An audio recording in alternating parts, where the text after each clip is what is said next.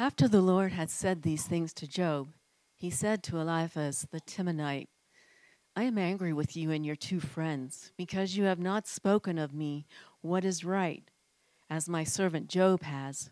So now take seven bulls and seven rams and go to my servant Job and sacrifice a burnt offering for yourselves. My servant Job will pray for you, and I will accept his prayer and not deal with you according to your folly. You have not spoken of me what is right, as my servant Job has. So Eliphaz the Temanite and Bildad the Shuhite and Zophar the Naamathite did what the Lord told them, and the Lord accepted Job's prayer. After Job had prayed for his friends, the Lord made him prosperous again and gave him twice as much as he had before. All his brothers and sisters, and everyone who had known him before, came and ate with him in his house, and they comforted and consoled him over all the trouble the Lord had brought upon him. And each one gave him a piece of silver and a gold ring. And the Lord blessed the latter part of Job's life more than the first. He had fourteen thousand sheep, six thousand camels, a thousand yoke of oxen, and a thousand donkeys. And he also had seven sons and three daughters. And the first daughter he named Jemimah, and the second Keziah, and the third Karen Happuch. Nowhere in all the land were there found women as beautiful as Job's daughters. And their father granted them an inheritance along with their brothers. And after this, Job lived a hundred and forty years, and he saw his children and their children to the fourth generation. And so he died, old and full of years. The word of the Lord. Thanks be to God. The kids are invited to Kids Church, and you may be seated.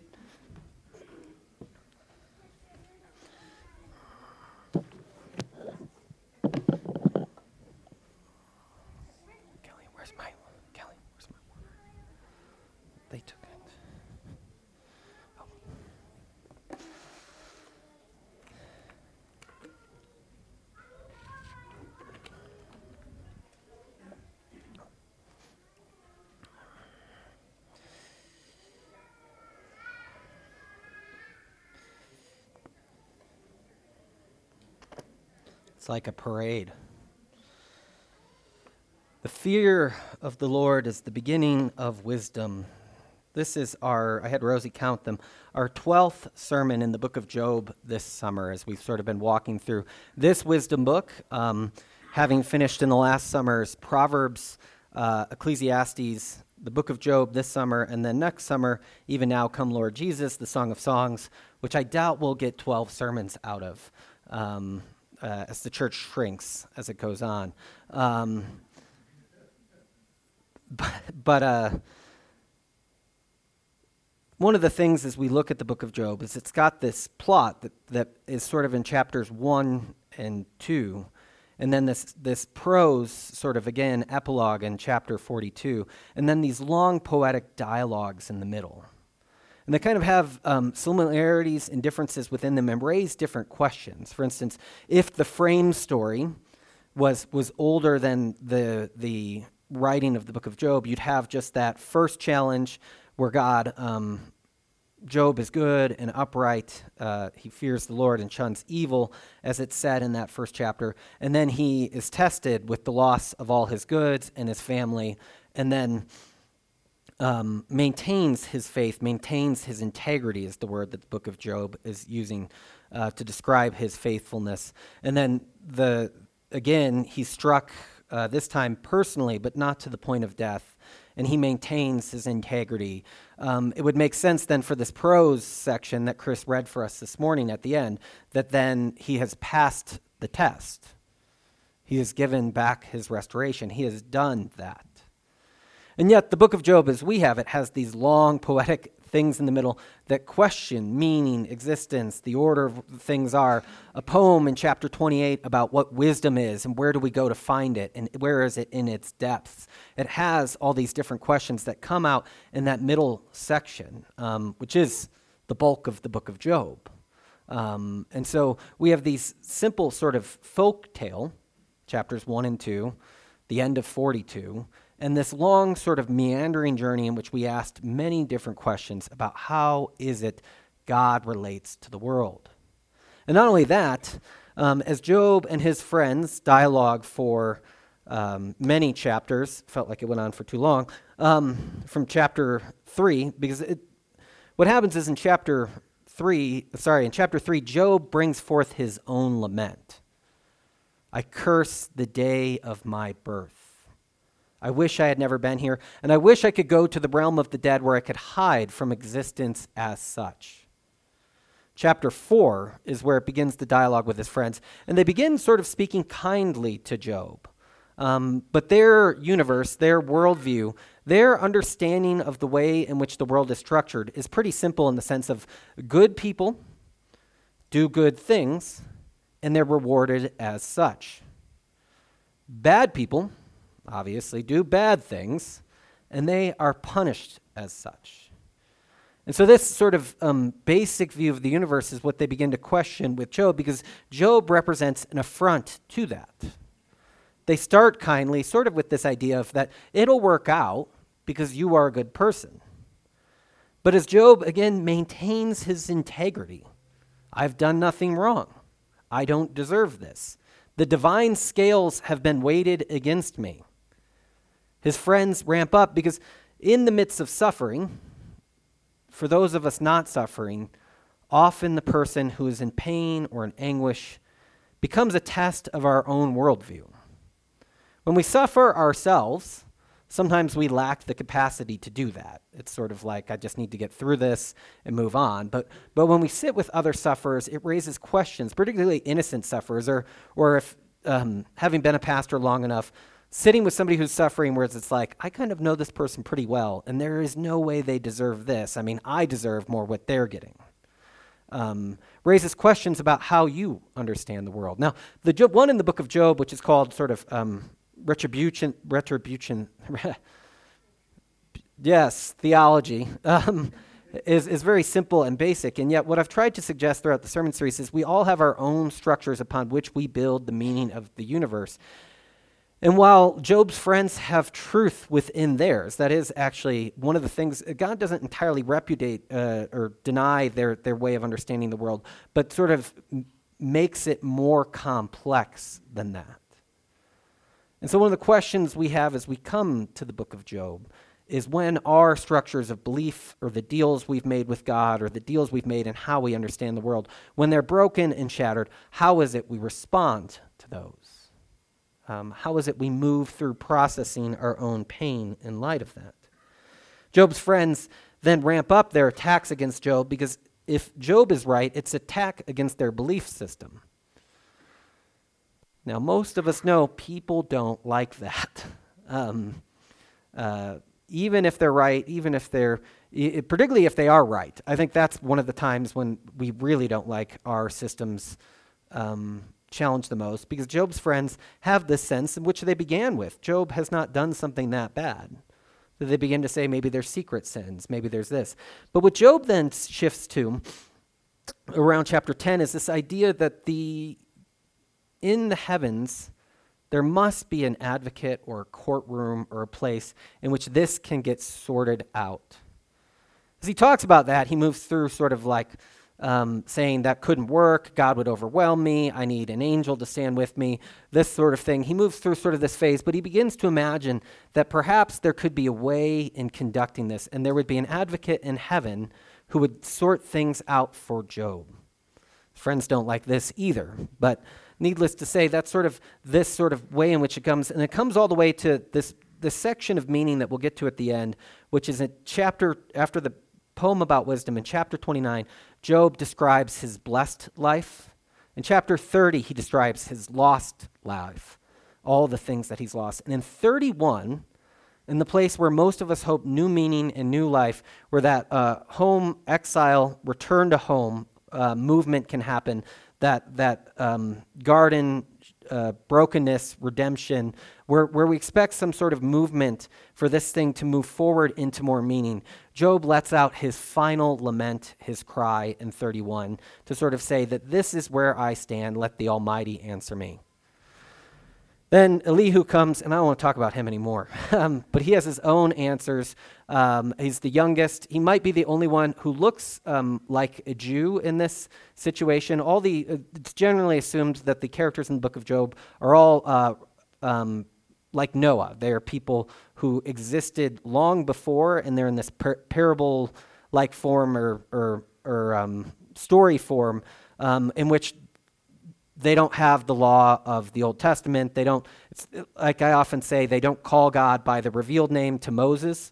Um, they don't use the same language for God. They use other words, El Shaddai, often um, Elohim, all these other words for God. Only the redemptive name for God, the one revealed to Moses, is used from the whirlwind and by the prose narrator.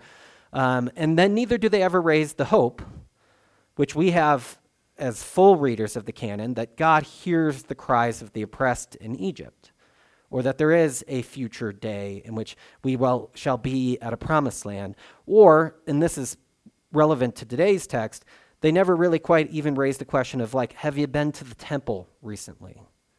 Have you offered sacrifices properly? Which suggests they knew what sacrifices were, as Job offers them in this passage, but the um, what scholars call the cultic system, the system of how to properly sacrifice at a temple or a synagogue, has not been established yet. Which all the more makes Job wisdom for everyone in that weird sense. It's got this way of being this book for people who are just trying to discern what the nature of reality is without all of that redemptive history. In some sense, also, you're limited in that way by not having the redemptive history. But if all you had was these things, what would you come to? And so we walked with Job, and he hears at the end this speech from God from the whirlwind. Um, and God uh, takes Job first sort of on a tour of the universe, um, from the stars that shout for joy to where hail is stored, to where um, uh, where animals give birth. He's even got this weird thing with the lion and uh, uh, the raven who feed. It's it, they're they're sort of these proud animals, but the question God raises for Job is, are you the one who prepares food for them? Are you the one, and this is one of my favorite parts, who causes rain to fall where grass goes where it is not for profit? Like, who sustains the earth in these other ways? He brings Job on this tour to raise all these questions about what does he know about the meaning of all things. And what happens is what I tried to argue in this sort of thing is, in this first speech, is he um, shows Job that the universe isn't only governed by justice or chaos or order, but it's also governed by delight and joy and wonderment. And and um, as I was thinking about it this week, is that the Book of Job kind of says that order uh, places Job and us, I think, in this place in which we stand in between order and delight. Um, or we stand in between order and chaos, and we find sort of meaning in that spot. I mean, so the ostrich, one of my favorite parts that we've talked about as well, is this one who Job earlier in the book says, I belong with the ostrich that sort of cackles in the desert and weighs away. And God, when he describes the ostrich, ostrich first shames him, which was common at the time, but then says that its cries are like songs of joy. God's relationship to creation is one in which delight might win over justice sometimes. Job here then responds that I've spoken once, I've spoken twice, I shall speak no more, um, which isn't, it seems, where God wants to leave Job. And so he brings him on a second sort of tour, one in which he talks first about, are you willing to make me guilty to maintain your innocence? Are you going to make God guilty? Because that's going to work out for you, developing meaning in the long term, a guilty God, to maintain your innocence. And he talks to him about the structure of the world. Will your right hand be able to save? Next, he goes on these two sort of mythic beasts, the Leviathan and the Behemoth. Um, uh, one sort of a land beast, the Behemoth, one a water beast, the Leviathan. Um, and these are sort of agents of chaos in the ancient Near East, particularly men of the, many of the ancient um, uh, origin stories, like the Enuma Elish and others, portray sort of the gods as having to subdue a sea beast in order to make the world. Notably, all of those stories revolve around a large amount of violence, whereas the biblical creation story revolves around a large amount of peace. And the Lord saw it and declared it was good. The Lord saw it and he declared it was good. And does not create out of the dead carcass of another god, which is the Epic of Gilgamesh in some ways. So we have um, rival stories about how the universe is ordered. But by using these two beasts in this way, is, is he raises the question for Job is that there are these elements of of trial and chaos in the world. And with the behemoth, it becomes like a pet to God. And the Leviathan becomes this thing in which God is able to take joy in. Again, delight sort of shows up. Delight and wonder become the answer to Joy's, Job's problems, which is not the answer we want, um, but I think it's the only answer that I think we can have in this world. Is that this idea is that if everything is meant to work out, particularly from my own frame of reference, inevitably the script, the story, whatever belief system you've built like Job's friends is going to fail. And what are you going to do after that failure happens? This brings us to Job's second confession of faith, which I think is the hinge of the book. Uh, I know that you can do all things. No purposes of your can be thwarted. You asked, who is this who obscures my plan without knowledge? Surely I spoke of things I did not understand. Things, and this is, I think, the crux of this part of this passage, things too wonderful for me. The solution to Job's anguish and sitting there in this ash heap is that he has been witness now to things that are too wonderful for him. You said, listen, and I will speak. I will question you, and you shall answer me. My eyes had heard of you, but now my eyes have seen you. We paired that with the First Corinthians thirteen reading that we all hear at weddings, um, that now I see in it mirror dimly, then I shall see face to face. That Job is one who has seen dimly in a mirror, but through God meeting him and showing him, uh, asking him, as I wrongly said the first time, rhetorical questions, but existential questions. Where were you when I did this? Are you able to do this? Is this the structure in which you would design? He asks them these questions. Um, he brings them to the spot where he says, I had heard of you, but now my eyes have seen you. Things too wonderful for me. Things I had heard about, but now that I see.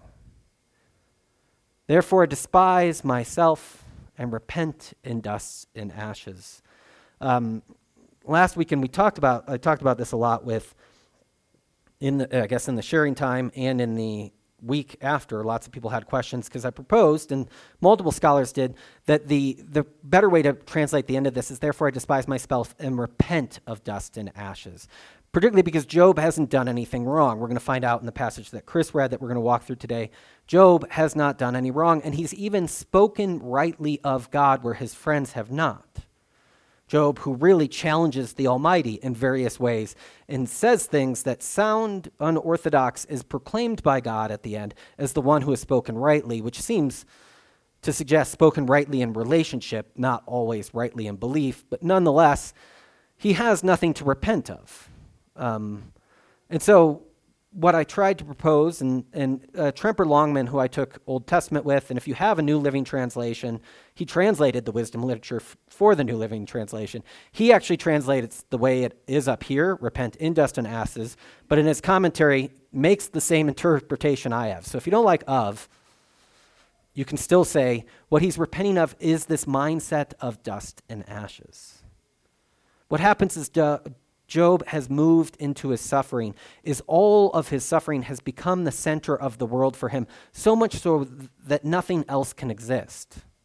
This is why God's way of, of doing therapy for Job is to show him everything else that does exist and bring him to the mystery of those things and the wonder of those things. Now, one of the things I forgot to say last week, but I think is... Um, highly relevant to this sort of interpretation here is a woman, um, it was another pastor's commentary, he was talking about a woman whose son had died in a drunk driving accident where the other person was drunk, drunk, and she read these last speeches from God at the end of the book of Job before the funeral, and the pastor, as pastors should do, asked why, um, instead of trying to give an interpretation or ignore that, um, asked why, and she said, I needed to know that there was more in the world than my pain. What Job repents of, perhaps, is that all he knew of the world for forty chapters was his pain. He did not speak wrongly of God. He proclaimed and wanted a relationship with this God through the use of the advocate language or the courtroom language, but all he could see in the world was his pain. What I think the book of Job raises for us in that first, before this prose ending, is that there is more to the world than our demands for justice, our demands for pain, or, or for order. Um, There's more to the world than what we what might feel is our pain and then for our right to have that that cared for, that there is more there. Last week I mentioned that that great New Testament teaching is that can you rejoice with those who rejoice and sit in sorrow with those who are in sorrow, and and in that idea in which that if there's more to the world, can I rejoice with the people who are rejoicing even though it is not my victory? Can I mourn with those who mourn, knowing that their mourning is not my mourning? Can we move in those ways? Essentially, that's part of those lectures from God to the uh, those questions, those existential bringing about for Job, is can you see that there's more here than what you intimately experience and feel? Can you find more than that? So Job is is repenting of the mindset that locked him into only that frame. Which brings us to today's. Uh, this is this was the quote on the back of the bulletin last week, and it is this week because I didn't use it, but this is where I want to end sort of the first forty-one chapters. But what is it Job has understood? That justice does not reign in the world created? No. The truth is he has grasped, and that has lifted him up to the level of competition, is it is justice alone does not have the final say about how we are to speak of God. Only when we have come to realize that God's love is freely bestowed do we enter fully and definitively into the presence of God of faith. Grace is not opposed to the quest of justice, nor does it play it down. On the contrary, it gives it its full meaning. God's love, like all true love, operates in a world not of cause and effect, but of freedom and gratuitousness. That is how persons successfully encounter one another in a complete and unconditional way, without payment of any kind of charges and, and externally exposed ob- obligations that pressure them into meeting the expectations. What Job finds in the end is what he wants to be the highest good of the world does not reign, but it is in fact God who in relationship reigns with us, that God in his tour brings Job into relationship in a different way. Which brings us to today's ending to the book of Job. Um, part of it I was thinking about as, as I sat with it this week is how much different the book would be without this ending. Because the ending that a lot of us needed, particularly in the modern world, um, Uh, is that one of repentance. Job has changed. That's the point of the story. But Job's story has a much interesting, much more interesting ending than that. Um, and so we go back to the prose narrator. After the Lord had said these things, he said to Eliphaz the Temanite, I am angry with you and your two friends because you have not spoken the truth about me as my servant Job has. Their friends... Um, I have three siblings. Um, if my parents were to come to me and say, while we were gone, Matt has spoken rightly what you should do, and your three siblings are in the wrong, how much power would I have? Um, and how much would they be um, knowledgeable of, oh, we have done wrong? Um, now, Job's friends... Um, while they come as comforters, they sit for seven days with him, which I think is in silence, which is powerful. Um, and they don't speak until Job speaks. I think they deserve more credit than they get. But they find that they've been just defenders of the way the universe is, how order should be, and they find out they are wrong. And they don't just find out they're wrong in the sense of like two plus two equals four. The Almighty God himself speaks that you are in the wrong. It's a terribly dark place to be in. And with Job, I, I tried to suggest this before, in speaking rightly about God, it seems like he's spoken relationally right about God and retaining connection to God through his suffering. And in fact, Job's desire for an advocate in heaven is what God is for Job. Job has been his, or God has been Job's advocate in heaven the whole time. Have you considered my servant Job? There is no one on earth like him. Doesn't turn out the way that Job would want an advocate in heaven to be. That's a different question. But Job has spoke rightly because there is one in heaven who is doing these things. I'm angry with you and your two friends because you've not spoken the truth about me as my servant Job has. So now take seven bulls and seven rams and go to my servant Job and sacrifice a burnt offering for yourselves. First solution is to take um, some of your wealth. And it seems like there's some interpreters that, that look at Job and his friends sort of as three sort of kings or governors. They all seem to have wealth. They all seem to have wisdom. And so they come together. And so take some of your wealth and offer it up um, to God. This is the way in which they understand sacrifice in the book of Job, um, and that they hope that the scent of such a burnt sacrifice rises to God and brings pleasing to him.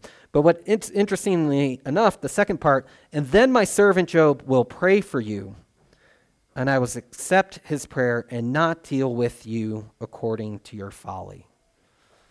First, go and offer sacrifice. Burn your seven bulls and seven rams so that they're Their um, smoke rises up to the heavens, and you see that as penance for the way in which you have misspoke. But two, seek reconciliation relationally with Job. And then Job will pray for you. And then I will not deal with you according to your folly. One of the most common statements that people use from the New Testament that comes from two of the Gospels, um, love the Lord your God with all your heart, soul, and mind and strength, and love your neighbor as you love yourself, is evidence in this scene. Offer your sacrifice up to God, and then go to your neighbor, and oftentimes, I don't think we practice this enough, go to your neighbor in confession that you have done wrong, which is another way of restoring relationship. Loving our neighbor all the time is doing something for them is great. Telling your neighbor you might have been wrong, and by neighbor, this could be a coworker, not everybody's favorite to confess to, um, uh, a friend, a family member, um, that you were in the wrong. Um, it's not the way in which we deal with things very often. And yet Job is commanded to pray for him. Um, New Testament passage that I think relates to us is, Father, forgive them, for they know not what they do.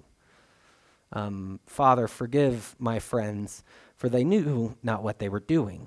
And in fact, this is the scary part, I think, of the Bible often, is that they thought they were doing the right thing. I mean, so often in the world, we worry about people who know they're doing the wrong thing, getting caught doing the wrong thing, when in fact, the last century, um, nineteen oh one to nineteen ninety-nine, revealed often that those who think they're doing the right thing are more dangerous. Um, Father, forgive them, for they know not what they do. And so uh, Eliphaz the Temanite, Bildad the Shuhite, and Zophar the Naamathite did what the Lord told them, and the Lord accepted Job's prayer. This is another example of Job maintaining his integrity, of being able to pray for those who failed him as well. Job is upright and blameless, fears God, and shuns evil, and there's none like him in all the land. He's one who is able, unlike me with my siblings, to offer penance for them because they didn't understand, whereas I'd be like, I don't know, throw the book at them. Um, God does not demand that he gives them this prayer. Job does it freely and offers this prayer, and his friends are restored. After Job prayed for his friends, following the order here, Job's The Lord restores his fortunes and gave him twice as much as he had before. After reconciliation is found between God and Job and his two wonderful, um, I repent of dust and ashes, relationally with his friends, his fortunes are restored, as Jonathan read for us this morning from Psalm one thirty-six. When the Lord restored the fortunes of Zion, we are like those who dreamed. God restores the fortunes of Job. Um, and so often I think in reading the book of Job, because we memorize, we know like the base outline of the book of Job often as Christians or even just culturally, it sounds like this is, um, God has not been kind to Job. The game that he played with the Hasatan, the accuser, is now over and Job gets his things back. Um, but if you read it canonically with that prayer or that psalm in mind, that that exile, that brokenness, that the story of our lives in which we um, find suffering, that we can pray in anticipation of the day when the Lord restored our fortunes. We were like those who dreamed. Or that that psalm ends with that those who went out carrying tears came back with sheaves of food. And the tears were the planting of that. I don't think the Job's restored fortunes here are just a simple sort of like, no harm, no foul, game over, here's your stuff back, but double. Um, forgive me. Um, but more a sense in which this is the way the biblical corpus asks us to dream, that God will restore that which we lose in this life. And if you think about your pain and your hurt and what you've lost and what you've broken and what's been broken unto you, to pray and see for that restoration is surely a grand hope and good news that shouldn't be let go of. After this, uh, his, it, it says they were restored twice to him. Um, there's a teaching in the book of Exodus that if you steal somebody's property or harm it, you have to pay back double. That's a that's a bizarre interpretation of this scene, if you want to apply that, as God has taken Job's stuff, and if humanity is replied to pay it back double, so too is God. Um, all his brothers and sisters and everyone before him came and ate with him in his house, and they comforted and consoled him all over the trouble the Lord had brought on him, and gave him each a piece of silver and a gold ring. That they come back together and they have a meal together. They eat in his house and they comfort and console. Um, what is it? Compassion and, and um, consoling are both words that mean to suffer alongside. That the friends he has now come and suffer alongside him what has happened to him. Um, and they come and they eat together. Obviously, Um, at Defiance Church, we center communion every Sunday in our worship space, and it is this meal, too, that we come together for. Um, it is this meal, too, that brings holy, uh, healing and wholeness into our lives. And they have a meal together, and they each give him an offering, silver and a gold ring. Many things were said about this, and nobody really wanted to stand on a solid interpretation, um, although it does seem that Job's friends came. Job lamented the day he was born, and they said, let's fight about that. And these different friends come, and Job says, and Job has lost all of his wealth, all of his material, and they give him something, which is similar, I think, sometimes that when we're asked to help people in the problems that they're confronting in life, um, I'm thirsty. Well, let's talk about why you didn't prepare for your thirst, rather than here's some water. Here's something to drink. Job's friends, these, and it might be the friends he had, it's never quite clear, but they come and they give him a piece of silver and a gold ring as sort of this way of of building relationship, I think, back up in the way in the world in which it should be. The, the Lord blessed the latter parts of Job's life more than the former. He had fourteen thousand sheep, six thousand camels, one thousand yoke of oxen, and one thousand donkeys. This is double the original. And this is everybody, not everybody, many people... Um, Uh, the kids in Job are a big question for people um, often. Uh, so we get to the kids now. And he also had seven sons and three daughters. He had seven sons before and three daughters before this happened. And they're killed when the house collapses on them when they're coming together for a celebration in Job two.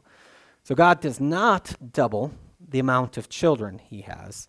First, because doubling children doesn't bring the double the joy in some sense. I mean, that's uh, it's both funny, but also like a, like it wouldn't be true that like I lost all my children, now I have twice as much. That wouldn't be that wouldn't resolve the loss of children. Um, uh, and so Job is given back um, children in this way, but in, a, in an odd way, because you would assume he liked, and he did offer sacrifices for his original kins when they would go into, um, uh, when they would party. Um, he loved those kids, and now he has three or seven and three again. Um, now there is an interpretation that um, uh, was like dead certain I put it in here. Yes, uh, in the N A S B, which is a more literal translation, in the original one, Job's had seven uh, sons and three daughters were born to him. In the epilogue, he also had seven sons and three daughters. Rabbis use this, some rabbis use this to say that these are the restored children that he had.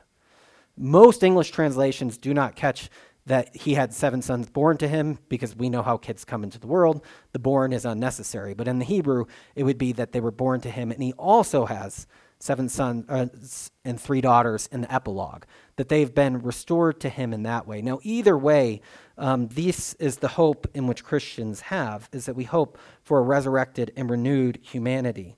Um, we hope for the restoration of all things. We hope for this goodness. Um, and so there's this two ways of sort of looking at the meaning of the children. One is in which they are restored to him in hope of that future day as we have as Christians in which all kids will be raised and restored to their parents. Um, particularly in the ancient Near East, the stories of lost children would be common. Um, kids lost in childbirth, kids lost early on to illness, kids lost to this. Lost children would be one of the most common stories. So to have the hope of those being restored is a great hope at that. But the second is if they are resurrected children, the children he had, if the rabbi's interpretation in some sense has some right, they still die again, but they point towards that future day as well, that we have that coming for us as well.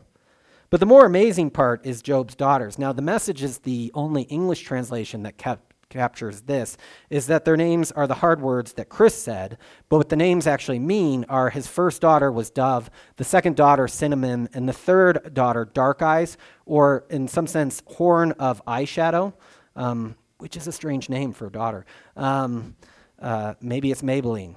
Um, that I just thought of right then, and I'm ashamed of myself for it. Yep, yeah, Carla, boo, hiss, throw a vegetable. Get him off the stage. Job's daughters' names, his sons are never named, are these names sort of of, of beauty in a broken world.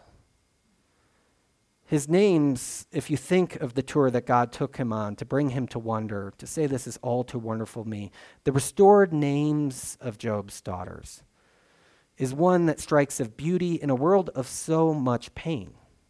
Job knows that it's a world of pain. As I was thinking about this, and I think Emily and I were talking about the barbecue, is, is the, the story of the prodigal son.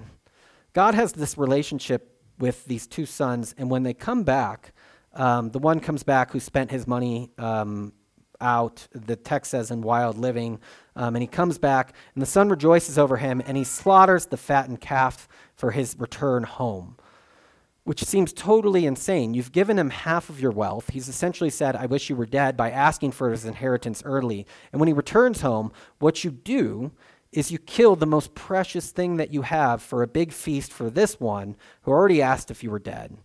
Um, Job sees that God acts in that way, that God's restoration is over the top in ways that we would protest. This comes to head in some of Jesus' parables where um, the, wa- the wages, uh, the day wagers are paid what they are given.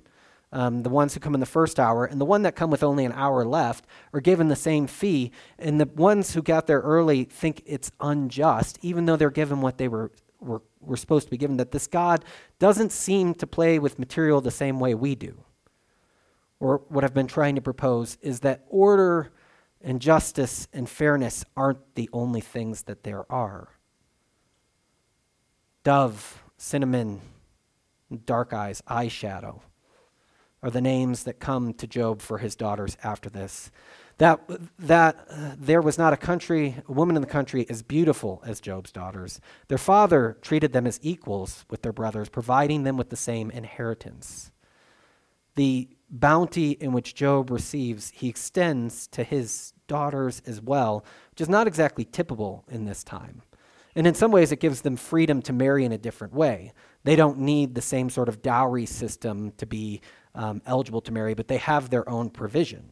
Um, they can live and move in the world in a different way. Um, and so these are the names he gives his daughters. Um, After this, Job lived one hundred forty years, seventy times seventy. Um, that's sevens are big biblical numbers. He saw his children and their children to the fourth generation. I, in the Bible, a good life is seeing your children, seeing their grandchildren, three generations, so that the idea that he sees to the fourth generation is is the point. Well, great-great-grandchildren is, is what Job gets. And he died an old man full of years. Thus brings us to the end of Job today. Um, there's one last thing I want to say as we end. What Jonathan read, or Emily read from us from the uh, Gospel of Luke, is this passage in which there is a hemorrhaging woman, and Jesus is supposed to go and heal Jairus' daughter. And she touches his cloak, and he says, "Who is it who touched me? I felt the power go out of me." And she says to him, "It was I," and she says, "I was healed." And he says, "Daughter, your faith has healed you. Go in peace." It's at this moment that servants from Jairus arrive, and they come to him, and they say that your daughter is dead. We as Christians live in this gap too, I think. We live in the sense in which we have been near to Jesus, that Christ has touched us, and that we have been healed. Daughter and son, your faith has healed you. Go in peace. And yet that is not the only world we live in. We live in a world in which the pronouncement of death often comes as well. Your daughter is dead. Your son is dead. Your marriage is broken. You're fired. All these other things that happen to us in the world. We've come near to a God whom we touch and we are healed. And this is part of the wonderment and beauty of which that which we exist in. And yet we also have these newses that break into the world. There's been a fire in Hawaii, whatever it is, that proclaim to us as well, death still has some place here. What happens is, in that story, is Jesus makes the journey then all the way to their house. He says the girl is not dead but asleep, which causes people to laugh. And then he goes into the room and wakes her up. But in the meantime, in between that, he says, "Don't be afraid, just believe and she will be healed." There's a place to end the book of Job for today. It's that we exist in this spot of hearing of that we've been healed from Christ. That death still has news in the world as Job experiences. But what is remains for us is to not be afraid. That Frederick Buechner quote we used, um, "Here is the world, terrible things will happen, beautiful things will happen. Don't be afraid." Just believe, and this is the hardest part, but that we await that fullness of time when all things shall be renewed, uh, which I think is the portrait the book of Job paints for us in the end. Let us pray. God, you have called us on this journey with your servant Job. We've seen how he was upright and blameless and feared the Lord and shunned evil and lived in communion with you. And so he was stricken to see if he fears God for nothing. As we have been on this journey, we have found that Job, while he has spoken correctly of you, has also been one who has faith for no reason other than to have faith in communion with you. And so he finds himself confronted with you and revealed to a cosmos that is so wonderful, one that you take delight in, one in you which give over-the-top provision for. So repents of living in dust and ashes.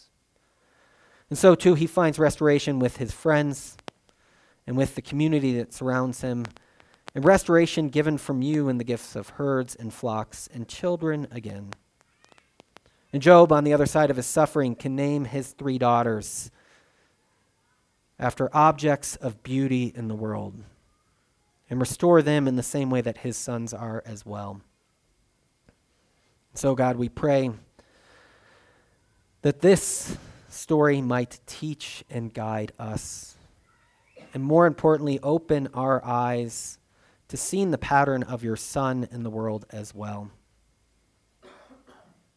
One who also suffered unjustly, one who brings reconciliation to friends and community, one who blesses us with a meal, one who promises us the resurrection of the dead and the life of a world to come. May we not be afraid and believe, because faith will heal. We ask all this in the name of the Father, and the Son, and the Holy Spirit. Amen.